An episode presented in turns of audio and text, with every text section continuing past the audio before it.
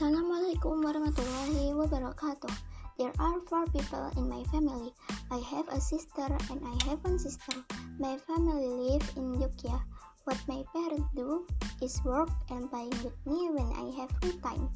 What my sister does is study, play with friends, or with me.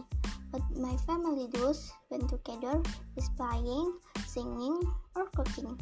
I'm very happy to have a family because they are the source of my happiness. I hope my family will be given a long life and be and be always happy. Thank you. Assalamualaikum warahmatullahi wabarakatuh.